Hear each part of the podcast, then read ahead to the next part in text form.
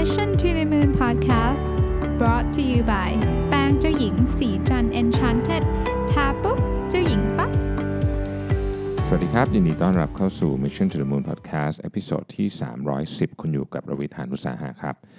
วันนี้จะมาชวนคุยเรื่องการเรียนรู้ในที่ทำงานนะฮะ คือต้องต้องบอกอย่างนี้กันว่าทุกวันนี้เนี่ยโลกมันเปลี่ยนเร็ว ไม่ว่าคุณจะอยู่ในงานอยู่ใน sector ไหนอยู่ในธุรกิจอะไรจะอายุเท่าไหร่เนี่ยนะครับ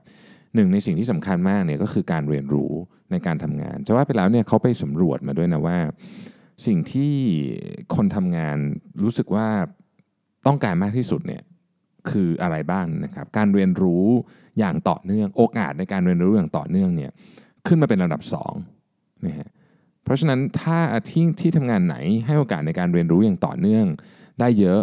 คนในในที่ทำงานนั้นก็จะมีความสุข ซึ่งก็แน่นอนว่าถ้าคนในที่ทำงานมีความสุขนะครับ การทำงานก็ต้องดีด้วยนะทีนี้เนี่ยจริงๆเนี่ยนะครับมันก็มีบทความอันหนึ่งซึ่งต้องต้องเล่าอย่างนี้ก่อน ก่อนจะเล่าถึงบทความผม วันนี้ผมนั่งทำเรื่องนี้อยู่ คือผมเนี่ยนั่ง list ว่าโอเค skill ของ คนที่แต่ละคนอยากจะทำเนี่ยเลือกสัก 3 อย่างเนี่ยนะครับคืออะไรนะฮะที่ที่ทำงานเราก็จะ list skill เต็มไปหมดเลย มีตั้งแต่แบบ psychology ไปจนถึง corporate negotiation นะครับ business law accounting อะไรคือคืออะไรที่คุณอยากเรียนอะไรที่คุณอยากรู้เนี่ยเราก็จะ list ออกมาแล้วให้เลือกเราก็จะได้จัดคอร์ส training คอร์สอะไรให้ แต่ว่าระหว่างที่ทำไปดีไปอยู่เนี่ยนะครับก็ค้นพบว่าเอ้จริงๆแล้วเนี่ย กระบวนการเรียนรู้ที่เกิดขึ้นมากที่สุดเนี่ยมันเกิดขึ้นจากตอนทำงานนะเพราะว่าทุกวันนี้คืองานมันยุ่งคือทุกอย่างมันเปลี่ยนเร็วมาก แล้วก็งานมันก็ยุ่งมากเนี่ยนะฮะเวลาที่เราจะออกไปเรียนข้างนอก หรือว่าแบ่งเวลาเป็นทั้งวัน 2 วันไปเรียนเนี่ยมันก็เริ่มจะมีน้อยลง ส่วนใหญ่ก็ต้องไปเรียนเสาร์อาทิตย์ซึ่งหลายคนก็ไม่อยากไปก็อยากใช้เวลาทำอย่างอื่นมากกว่านะครับมันก็เลยมีบทความหนึ่งซึ่งผมไปค้นนะเจอชื่อว่า making learning a part of everyday work คือทำไงก็ได้ให้การเรียนรู้ของคุณเนี่ยมันอยู่ในการทำงานทุกวันให้ได้นะครับ น่าสนใจมากทีเดียวเพราะว่าจริง ๆ ต้องบอกว่ามนุษย์เราเนี่ยเป็นเป็นสปีชีส์ที่ชอบเรียนรู้อยู่แล้วนะคือเราเราเหมือนกับเขาเรียกว่ามีสัญชาตญาณในการเรียนรู้ตลอดชีวิตอยู่แล้วนะครับแล้วก็ไอการเรียนรู้เนี่ยมันก็เข้ากับไอ growth mindset movement ด้วยคือตอนนี้คำว่า growth mindset นี่คุณเป็นอีกหนึ่งคำที่ต้องบอกว่าเป็นเหมือนกับ buzzword นะคือที่ไหนก็จะพูดกันเรื่อง growth mindset นะฮะ การเรียนรู้เนี่ยต้องบอกว่าถ้าเกิดว่าเราสามารถใส่เรื่องการเรียนรู้ตลอดเวลาเข้าไปได้เนี่ยนะฮะมันจะเป็น growth mindset ในองค์กรแบบอัตโนมัติเลยนะคือคือคนของคุณเนี่ยจะเก่งขึ้นเรื่อยๆนะครับการออกไปหาคนเก่งจากข้างนอกเนี่ยราคาแพงกว่านะครับราคาแพงกว่าการหาคนเก่งเอาเอาคนเก่งข้างในเอาคนข้างในมาเทรนให้เก่งเยอะมากนะครับต้องบอกว่ามันมีตัวเลขที่เขาเอ่อ คือตัวเลขนี้เป็นตัวเลขที่เขาทำงานวิจัยมานะครับว่า สมมุติว่าต้องการเอาคนหนึ่งคนเนี่ยที่มีสกิลแบบนี้ที่เราอยากได้เนี่ยเอามาจากข้างนอกกับทำคนที่อยู่ข้างในให้เก่งได้ skill เท่านี้นะครับทำคนที่อยู่ข้างในให้เก่งเนี่ยใช้เงินน้อยกว่าถึง 6 เท่าเลยทีเดียวนะครับแต่ถ้าไปถาม คนที่ recruit เนี่ยนะฮะสองใน 3 จะเลือกไปจ้างคนข้างนอกมา อาจจะเป็นเพราะว่ามันง่ายกว่านะฮะดังนั้นเนี่ยการทำการทำให้ให้การเรียนรู้เป็นเป็นส่วนหนึ่งของทุกวันทำงานเนี่ยนะครับ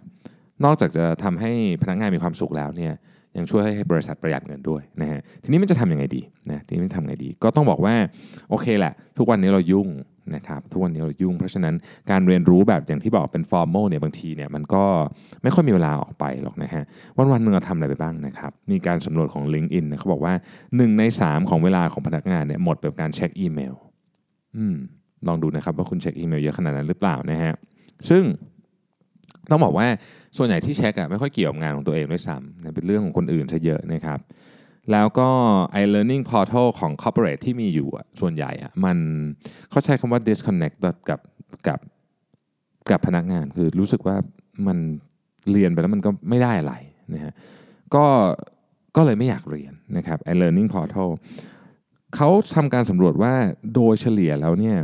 knowledge worker ก็คือพนักงานที่นั่งทำงานอยู่ในออฟฟิศอะไรอย่างเงี้ยเนี่ยนะครับใช้เวลาแค่วันละ 5 นาทีเท่านั้นเองอะเรียนรู้เรื่องใหม่ซึ่งมันไม่พอหรอกนะหนาทีก็น้อยเกินไปนะครับ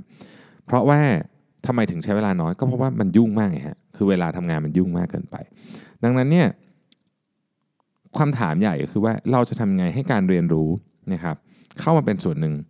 ของการทำงาน หรือการทำงานเป็นส่วนหนึ่งการเรียนรู้สลับกันไปสลับกันมาอย่างนี้ได้นะครับ มันก็เลยมีศัพท์คันหนึ่งที่ Harvard Business Review ฉบับนี้เขาเขียนขึ้นมาเขาเรียกว่า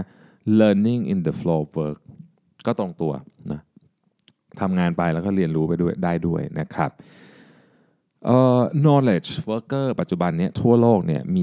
780 ล้านคนนะครับโดยเฉลี่ยเนี่ยพวกเรา knowledge worker ทั้งหลายเนี่ยใช้เวลา 6 ชั่วโมงครึ่งนะครับอยู่หน้าจอคอมพิวเตอร์นะครับแล้วก็ 28%เนี่ยใช้เวลาไปกับ อีเมลนะครับอย่างที่บอกนะฮะไม่ค่อยเกี่ยวกับงานตัวเองซะด้วยนะครับ 19%เนี่ยเกี่ยวกับเรื่องของการหาข้อมูลนะฮะ search หาหาข้อมูลอะไรพวกนี้เป็นต้น 14%เนี่ยเป็นการเรียกว่าใช้สื่อสารภายในนะครับอาจจะเป็นการประชุมเอยหรือว่าการเดินไปหาอีกคนหนึ่งเนี่ยก็รวมเป็น 14%นี้ด้วยนะครับ เพราะฉะนั้นจะบอกว่าไอ activity 3อันเนี้ยก็รวมไปเป็น 6 61%เนี่ย 61% 61%ของเวลาทำงานทั้งหมดของคน 780 ล้านคนนะครับ ดังนั้นคำถามก็คือว่าเราจะทำยังไงให้ไอ้61%นี้เนี่ยมันใส่การเรียนรู้เข้าไปในนั้นได้ด้วยนะครับเขาก็บอกว่าจริง ๆสำคัญเนี่ย corporate learning เนี่ยมันไม่ใช่ destination นะมันเป็น journey นะครับพอพูดแบบนี้ปุ๊บเนี่ยเฮ้ยเออเริ่มมีไอเดีย คือทุกวันทุกทุกวันเราเนี่ยมี journey อยู่ตลอดเวลาเนาะ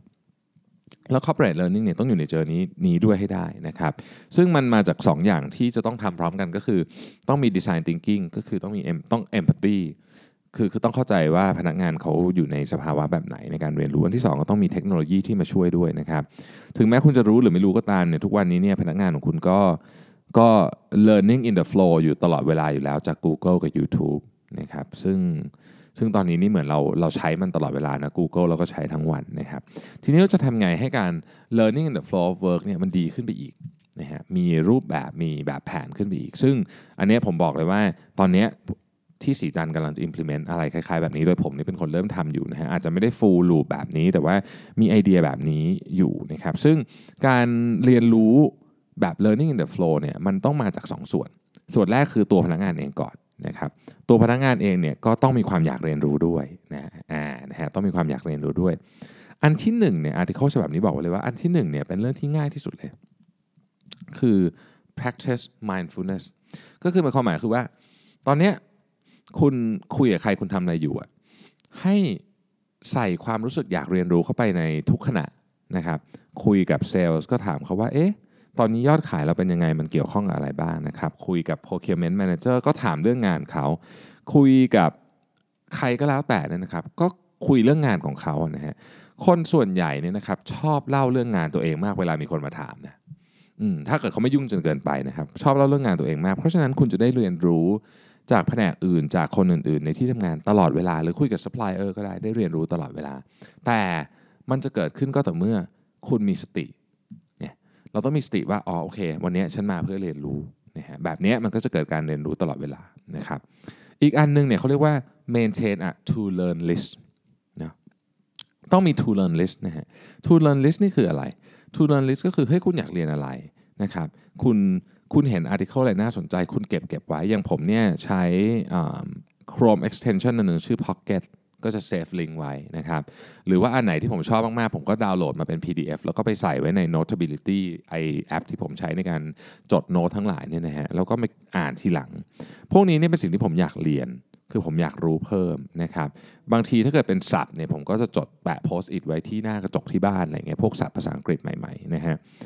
อ่ออะไรอย่างงี้ก็ได้คุณใช้พวก bookmarking ในคอมพิวเตอร์อะไรก็แล้วแต่ที่คุณรู้สึกว่า เออมันช่วยให้คุณกลับมาในเรื่องนี้อีกได้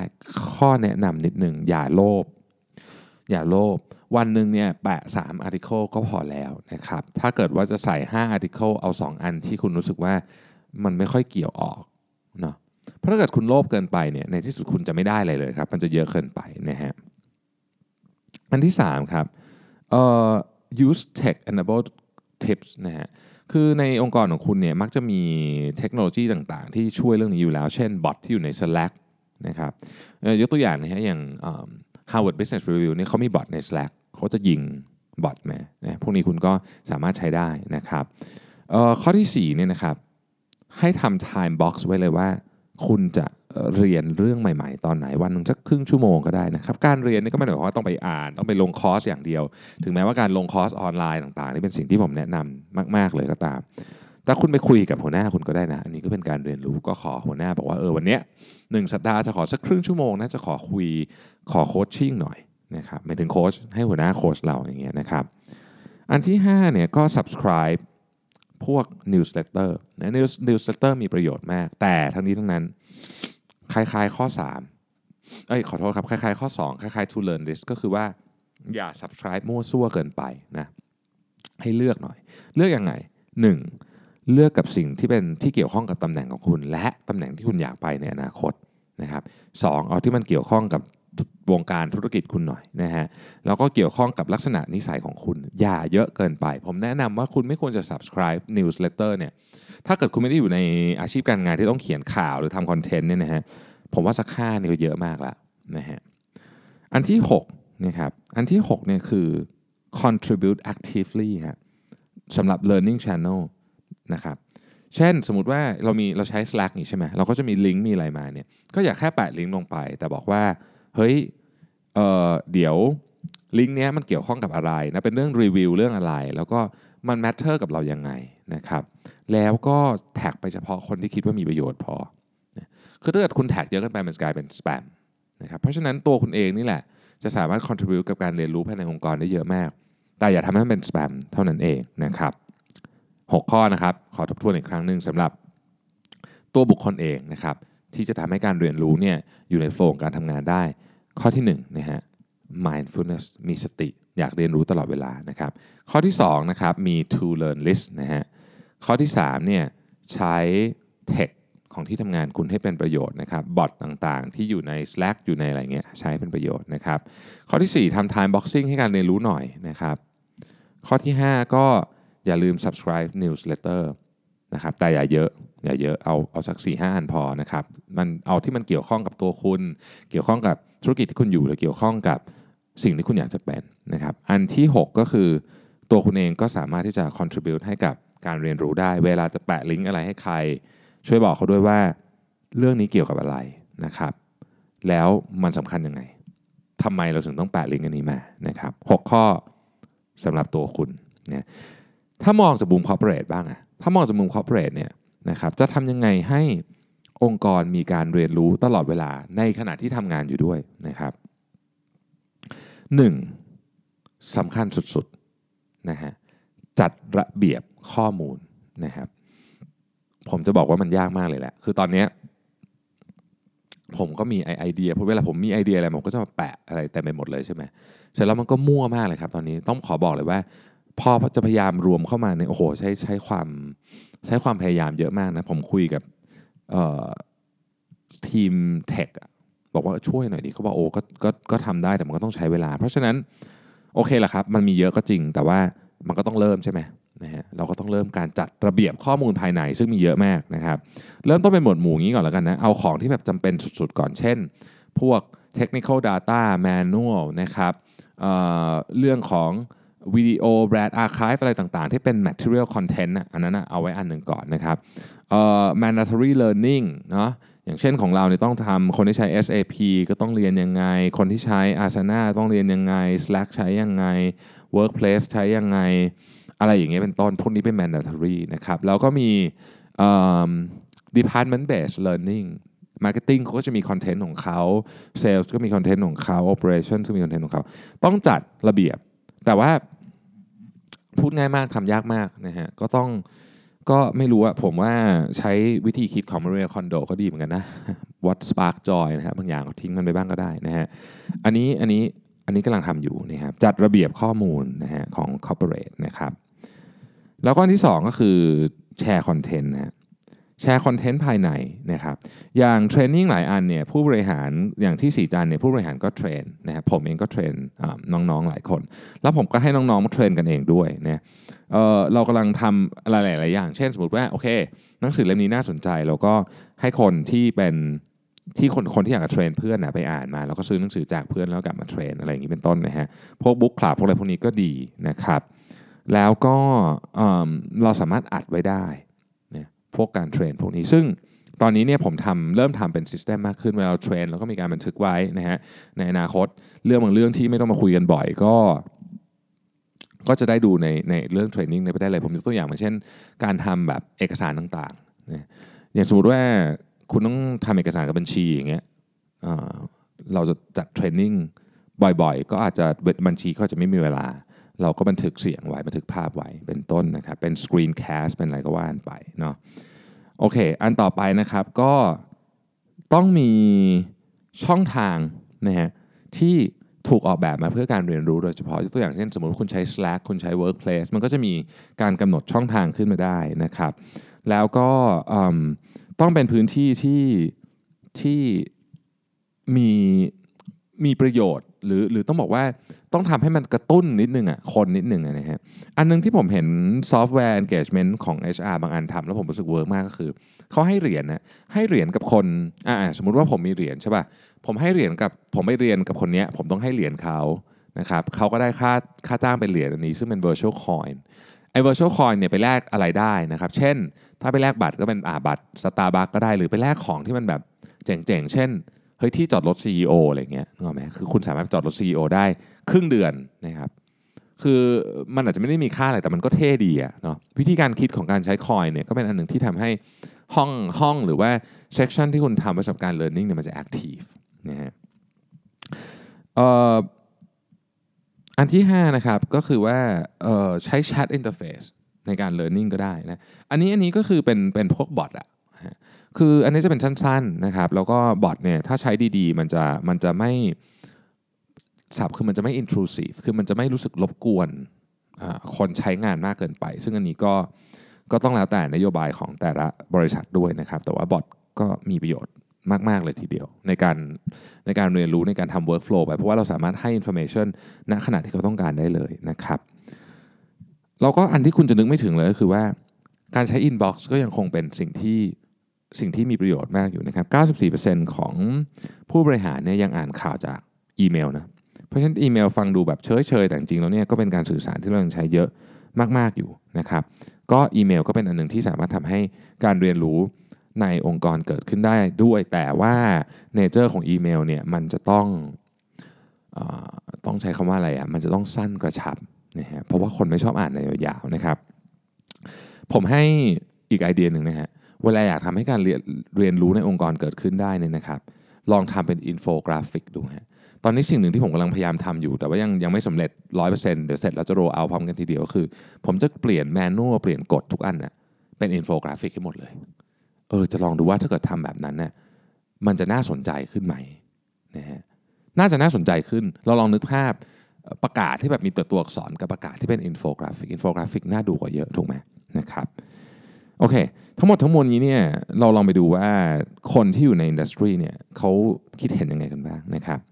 Chief Learning Officer ของ P&G นะฮะบอกว่าปีนี้นะฮะปีนี้เป็นปีที่การเรียนรู้ในการเรียนไปทำงานไปเนี่ยจะมีความสำคัญมากที่สุดนะครับตั้งแต่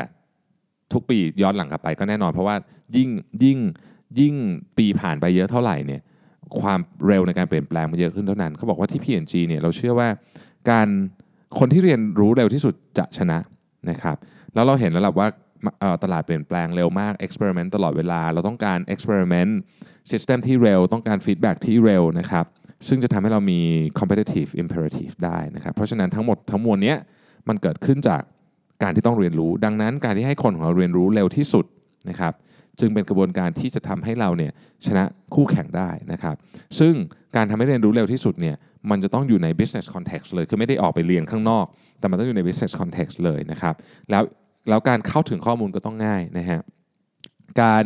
เอ่อ support ต้องดีมากนะครับ ที่สำคัญที่สุดก็คือว่าสิ่งที่จะให้เรียนเนี่ยต้องถูกคัดสรรมาแล้วว่ามันเกี่ยวข้องและสามารถนำไปใช้กับ ชีวิตจริง หรือนำไปใช้กับงานจริง ๆ ได้นะครับ ดังนั้นผมจึงไม่ว่าไม่ว่าท่านฟังอยู่ท่านจะอยู่ในตำแหน่งไหนก็ตามเนี่ยนะฮะ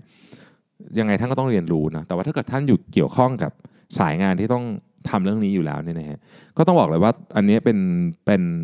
เป็นเทรนด์ใหม่ จริงๆก็ไม่ได้เทรนด์หรอกคือคนก็ทำมานานแล้วเพียงแต่ว่าเราพยายามทำให้มันมี systematic มากขึ้นก็คือทำกันได้ให้ใส่การเรียนรู้เนี่ยเข้าไปในกระบวนการ ออของการทำงานตลอดเวลาได้ แล้วก็ต้องวัดผลเป็นรูปธรรมได้ด้วยไม่งั้นเนี่ยนะครับ มันจะเหนื่อยอมมันจะเหนื่อยมาก เพราะว่าถ้าเกิดเราส่งคนออกไปเทรนตลอดเวลาเนี่ยเขาก็มีเวลาทำงานไงคือคนคือมันเวลาไม่พอฉันมันต้องทำทั้งสองอย่างไป แล้วมันผมคิดว่าการเรียนที่อยู่ในวงจรหรือวัฏจักรของของการทำงานเนี่ยนะครับ มันไม่ได้เรียนแค่ตัวเขาคนเดียว คนสอนก็ได้ทบทวน